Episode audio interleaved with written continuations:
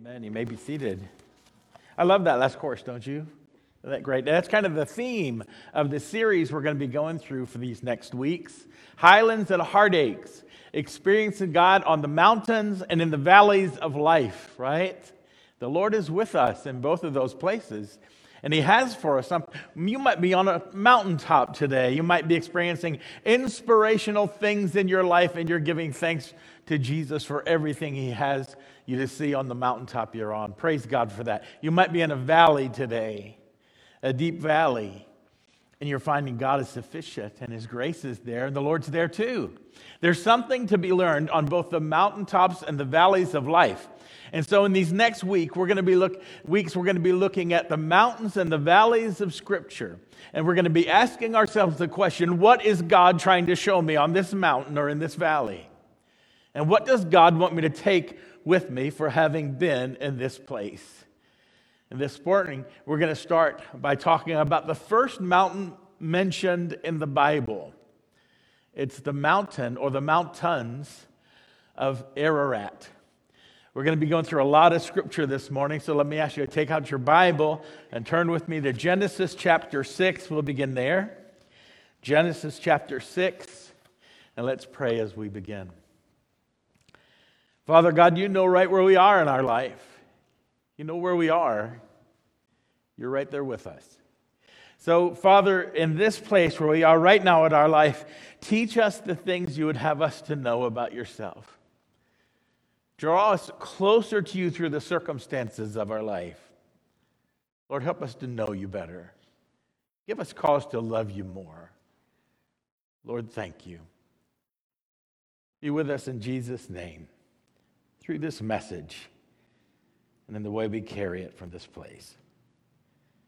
For we ask this in Jesus' name, amen. Amen. The mountains of Ararat. Ararat just means holy or sacred. These are the holy or sacred mountains. And so we're going to go on a journey this morning, and we're going to end up at the mountains of Ararat. But that journey, journey begins in Genesis chapter 6 and we're going to start reading with verse 1 because we have a lot of scripture to read. Even though we don't stand up every time we read scripture, I know you're standing in your heart. Amen. Amen. Amen. Listen to what it says about the times in which these verses were written. Genesis chapter 6, beginning with verse 1. Now it came about when men began to multiply on the face of the land, and daughters were born to them, that the sons of God saw that the daughters of men were beautiful and they took for themselves whomever they chose. Then the Lord said, My spirit shall not strive with man forever, because he also is flesh. Nevertheless, his days shall be 120 years. The Nephilim were on the earth in those days, and also afterward, when the sons of God came into the daughters of men, and they bore children to them. Those were the mighty men who were of old, men of renown. One of the things that we see in this chapter is the days in which we're talking about were days of tremendous spiritual chaos and corruption. It talks about the sons of God. There's been much debate about who that is speaking of here. Let me just say this the words translated sons of God here in this passage are mentioned three other times in the Old Testament, always speaking of angels. Every time they speak of angels. This Bene Elohim, the sons of God. So something very unusual is happening here. The sons of God looked upon the daughters of men, flesh and blood women, and apparently they had illicit relationships with them. If that boggles your mind, join the line because it is a mind boggling thing. There was tremendous spiritual corruption going on in the earth during that time. Terrible things were happening. And there were offspring born from these unions between fallen angels and human women. They were called the Nephilim. Some translations translate it giants. They were called the men of renown. By the way, the Bible speaks of giants. Goliath was a giant. He was almost 10 feet tall. Og of Bashan was a giant. His bed was 12 feet long and 6 feet wide. The giants of Gath had six fingers on each hand and six toes on each foot. The Anakim were giant. The Zamzummim were giants. these fallen creatures. There was spiritual chaos going on in the earth during those days. It was a terrible, terrible time. So bad, in fact, that God says, I'm going to have to put a stop to this. In 20, 120 years, this will end. I will have done with it. It's going to stop. But not only was there spiritual chaos in the heavenlies, there was spiritual chaos in the hearts of men during this time. Let's read a little bit further. Then the Lord saw that the wickedness of man was great upon the earth, and that every intent of the thoughts of his heart was only evil continually. The commentator Kidner wrote, A more emphatic statement of the wickedness of the human heart is hardly conceivable. Wickedness reigned in the hearts of men, and every part of his nature was touched by sin. His relationships, his family, his business, the way he governed, everything had been tainted by sin, marred and defaced by iniquity. That was the world in which they lived. Genesis 6, we read on the Lord was sorry that he had made man on the earth, and he was grieved in his heart. The Lord said, I will blot out man who I have created from the face of the land, from man to animals to creeping things and to birds of the sky, for I'm sorry that I've made them. I wonder if God ever says that today when he looks upon this earth. You know, one of the things that caught my attention here in these familiar verses was not only man, but animals were affected by this. Listen, my sin doesn't just affect me. It affects everyone and everything around me. When Adam sinned, it just didn't affect Adam. It affected Eve. It affected every generation that came after him. In fact, a whole, the whole world was cursed because of his sin, and the whole world is still groaning under that curse today, waiting for the redemption that is going to come through Jesus Christ. Watched a show the other day about elephants. We like nature shows at our house. The show about an elephant, a little elephant they had hand raised, and they were talking about the statistics, how soon there won't be any more elephants. Watched a show not long ago. They showed an area of the sea, the ocean, filled with plastic. It looked like you could just step out and walk on the plastic. Where does that come from? It comes from the sinful hearts of men greed, ambition, self will. Well, God looked upon the world, and that's all he saw in the hearts of men. He saw spiritual chaos in the sinful hearts of men. He says, I'm sorry that I made them. Well, God didn't stop there, amen. That wasn't the end of the story. He provided a witness and a way of salvation Read with me, beginning with verse 8. But Noah found favor in the eyes of the Lord. Noah was righteous, a righteous man, blameless in his time. Noah walked with God, the Bible says. Noah became the father of three sons Shem, Ham, and Japheth. God had found a witness, a righteous man. By the way, uh, don't begin to think that Noah was a perfect man. He was not. There is no such thing as a perfect man other than Christ. But he found in Noah someone who had a heart for God. And Noah didn't put that heart in himself, God had raised him up for just such a time as this. God, in his grace, had provided a witness to a sinful world. Isn't our God gracious? If I would have looked upon the world that day, I would just say, that's it, we're done. We'll just start this again. Not our Father. I'll send them one more witness. I'll give them one more chance. Yet again, I will reach out to him. And he sent a witness named Noah. The Bible, as we read further, now the earth was corrupt in the sight of God, and the earth was filled with violence. God looked upon the earth, and behold, it was corrupt, for all flesh had corrupted their way upon the earth. Then God said to Noah, The end of all flesh has come before me. For the earth is filled with violence because of them, and behold, I am about to destroy them with the earth. Make for yourself an ark of gopher wood. You shall make the ark with rooms and shall cover it inside and out with pitch. This is how you shall make it. Its length shall be 300 cubits, about a football field and a half.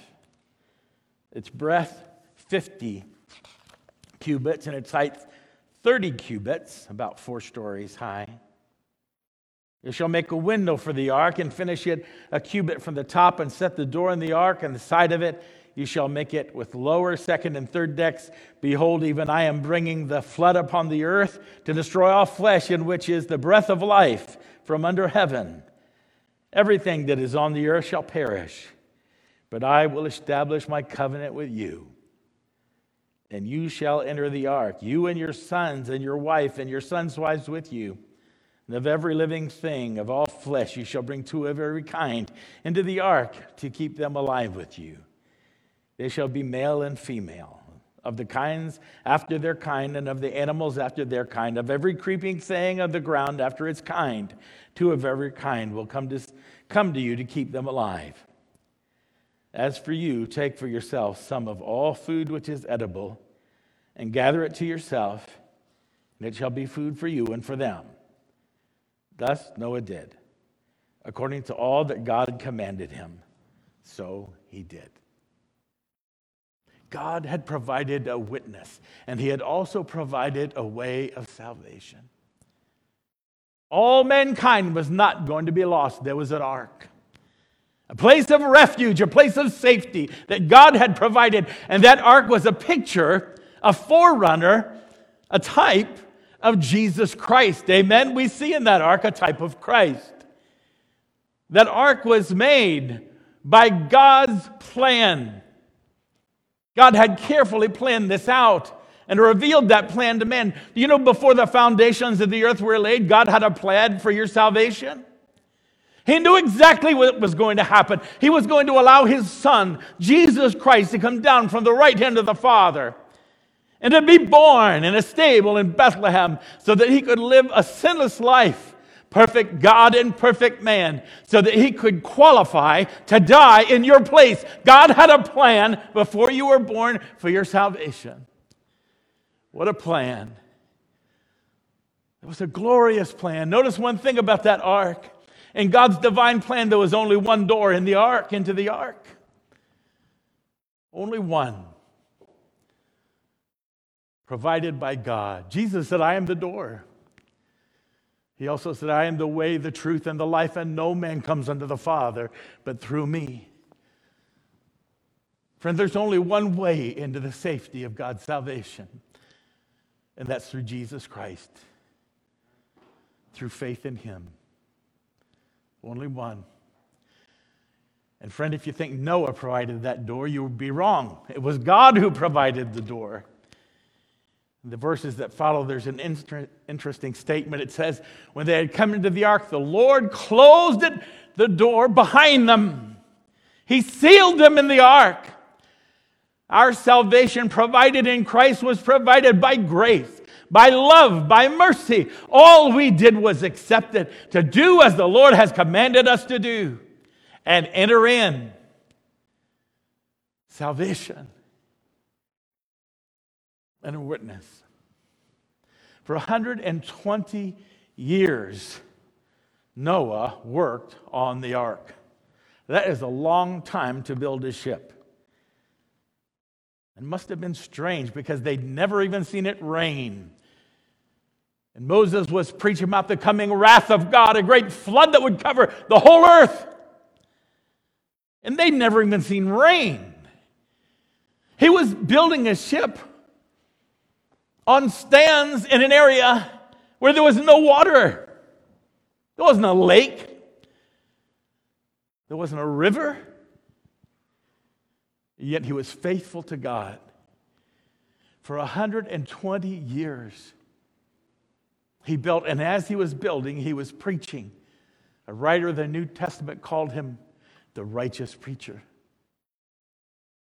He was telling people to flee the wrath to come, to repent of their sins, place their faith in him, and flee the wrath to come. But they wouldn't listen. They didn't understand that everything that they were going to need was in the ark. Safety was to be found in the ark. Provision was to be found in the ark. Fellowship was to be found in the ark. They didn't see it. Friend, there is a wrath to come. the witness of God, His holy word says that we are to flee the wrath to come. And we do that by running to Jesus Christ. Everything that we need to sustain us will be found in Christ. All the promises of God are to be found in him. They are yea and amen unto the glory of God through us. Amen. He gave a witness and he gave a way of salvation. But then came judgment and a rescue. Look with me in chapter 7, verse 11. In the 600th year of Noah's life, in the second month, on the 17th day of the month, on the same day, by the way, do you think this is an allegory? on the 600th year, he gives the month, he gives the day. It sounds to me like he's talking about a specific event that happened in time. This is not an allegory. This is not a parable. This is an event that happened in real time. All the fountains of the great deep burst open, and the floodgates of the sky were opened, and the rain fell upon the earth for 40 days and 40 nights. On the very same day, Noah and Shem and Ham and Japheth, the sons of Noah, and Noah's wife and the three wives of his sons with them entered the ark. They and every beast after its kind, and all the cattle after their kind and every creeping thing that creeps on the earth after its kind, and every bird after its kind, all sorts of birds. So they went into the ark to Noah by twos of all flesh, in which was the breath of life. Those that entered, male and female of all flesh, entered as God had commanded him, and the Lord closed it, the door, behind them. Then there came a day when the, the door was closed. They'd heard the message God had provided his salvation. And they probably assumed I can wait. There may be another day. There may be another chance. Or maybe this is not true. But there came a day when the door of the ark was closed, and that was their last chance. And that was the last time they heard the message.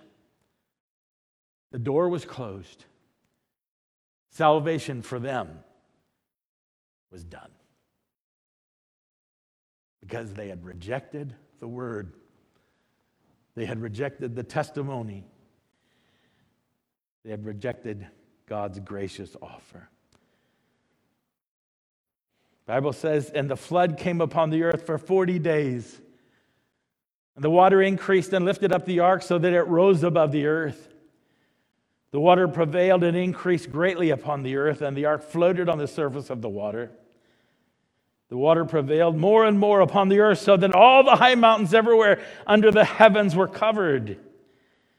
The water prevailed upon the earth 150 days. Amen. And so judgment came. And all flesh was destroyed. There's coming a day of judgment upon the earth. Peter talked about it, not one of water, but one of fire. And everything on the earth and everything in it is going to be burnt with fire. Everything in this world is going to be destroyed.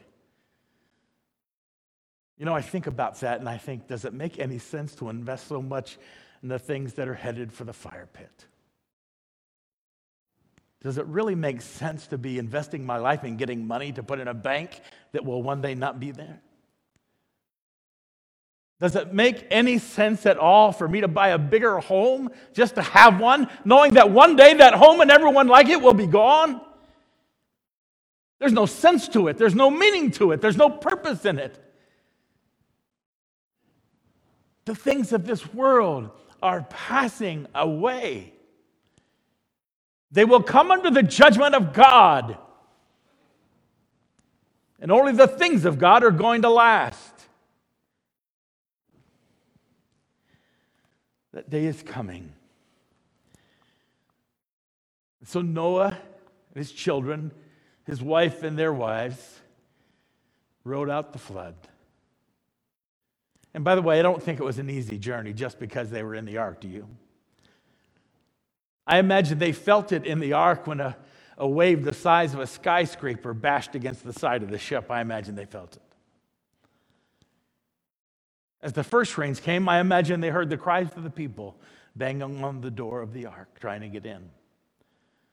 And for some time, they probably were able to see people hanging on the outside of the ark, hoping for a salvation that they could have only found in Christ. It was not an easy journey, but they were in Christ. And so they were safe and they were provided for. Friends, when we come to Jesus Christ in faith, He has not promised us an easy life. He's not said to us, now that you are in Christ, you'll have everything, the best of the world. You'll never have a struggle. You'll never suffer. You'll never be sick. You'll never be tired. No, Jesus promised us exactly the opposite. In this world, you will have tribulation you will be tossed about by a sinful world. And even if you're as righteous as you can be in Christ, you'll be persecuted by the unrighteous. But that's not the end of the story. Genesis chapter 8, verses 1 through 4. And here's where we come to our destination. But God remembered Noah and all the beasts and all the cattle that were with him in the ark. And God caused a wind to pass over the earth, and the water subsided. Also, the fountains of the deep and the floodgates of the sky were closed, and the rain from the sky was restrained. And the water receded steadily from the east, from the east to the end of, at the end of 150 days, the water decreased. In the seventh month, on the 17th day of the month, the ark rested on the mountains of Ararat. They were in Christ, and now the difficulties of the journey with him were over. The ark rested on the mountains of Ararat. I'd love going back and reading these stories again. Hopefully, you remember them from your youth. But what does this have to do with us today? Friend, we're living in a day of great spiritual chaos and corruption. There are things that are happening in our world today that can only be explained by a spiritual battle going on in the heavenly.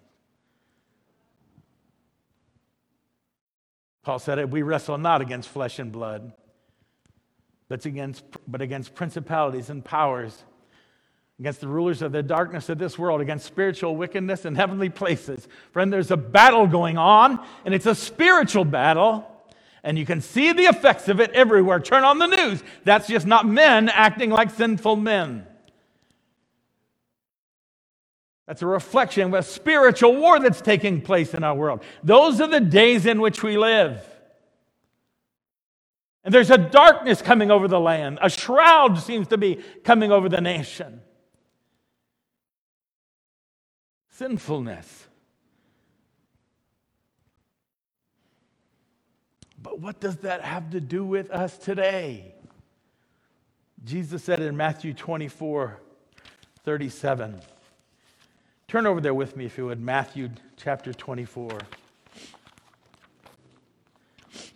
Begin with verse 37.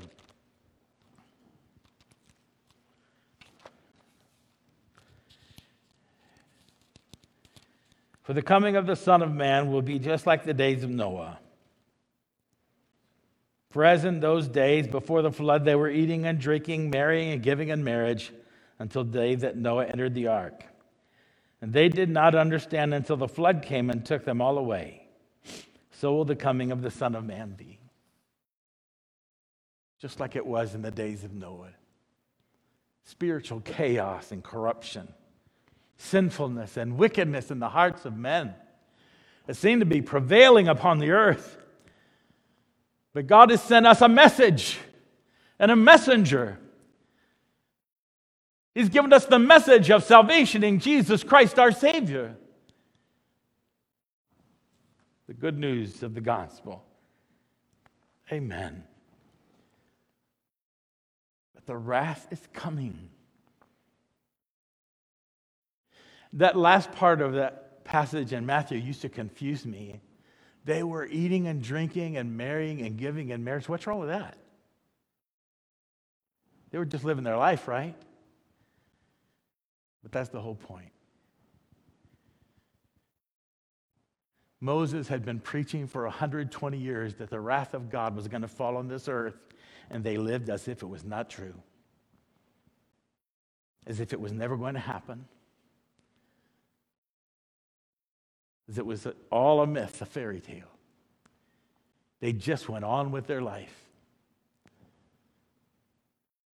The reality is, y'all, whether we see the, God's judgment upon the earth in our lifetime or whether we stand before the Lord, every person will experience judgment. For the saint, for the child of God, there's just the judgment of our works for the purpose of giving rewards the unsaved, there's the judgment of works to show that their condemnation and eternal destruction is righteous. But we can't live as if that's not going to happen. We can't just go through life living today as if those things were a fairy tale. The Bible says that everyone who has this hope within him, speaking of the coming of Christ, purifies himself. We need to live as if that's real. It's going to happen. We need to prepare our lives for that moment. We need to work in Christ for that moment. We need to share the gospel for that moment. We can't just dismiss it. Well, God has been so gracious. Amen. If you need Jesus Christ, you can come to him today. Amen. You can come into the ark of God's salvation, but there's only one door and there's only one way, and that's Jesus Christ. There, there's no magic words. God, God looks at the thoughts and intent of our heart. But if this is the thought intent of your heart, you can pray this prayer with me. Just pray out loud Dear God, I know that I'm a sinner, but I believe Jesus Christ, your Son, died on the cross in my place right now. I repent. I turn away from my old life of sin and I turn to you in faith. I give you my life. And I ask you to walk with me all the way to heaven. Thank you. In Jesus' name, amen. Maybe that you're here this morning and you're a child of God, you're in the ark. But, friends, we need to live as if we've been delivered, as if we've been saved we need to live with the realization that there is a wrath to come. And people's only hope of escaping that wrath is faith in Jesus Christ as their Lord and Savior. We need to live in that every day. Amen. This life is not easy, right? Even in Christ, I don't imagine life on the ark was a cruise, do you? It was tough. It was in the middle of a storm. It was difficult. But God brought them to Ararat. I don't know what you're going through in your life, but God has for you a Mount Ararat, a place of rest where the wicked cease from troubling. Amen.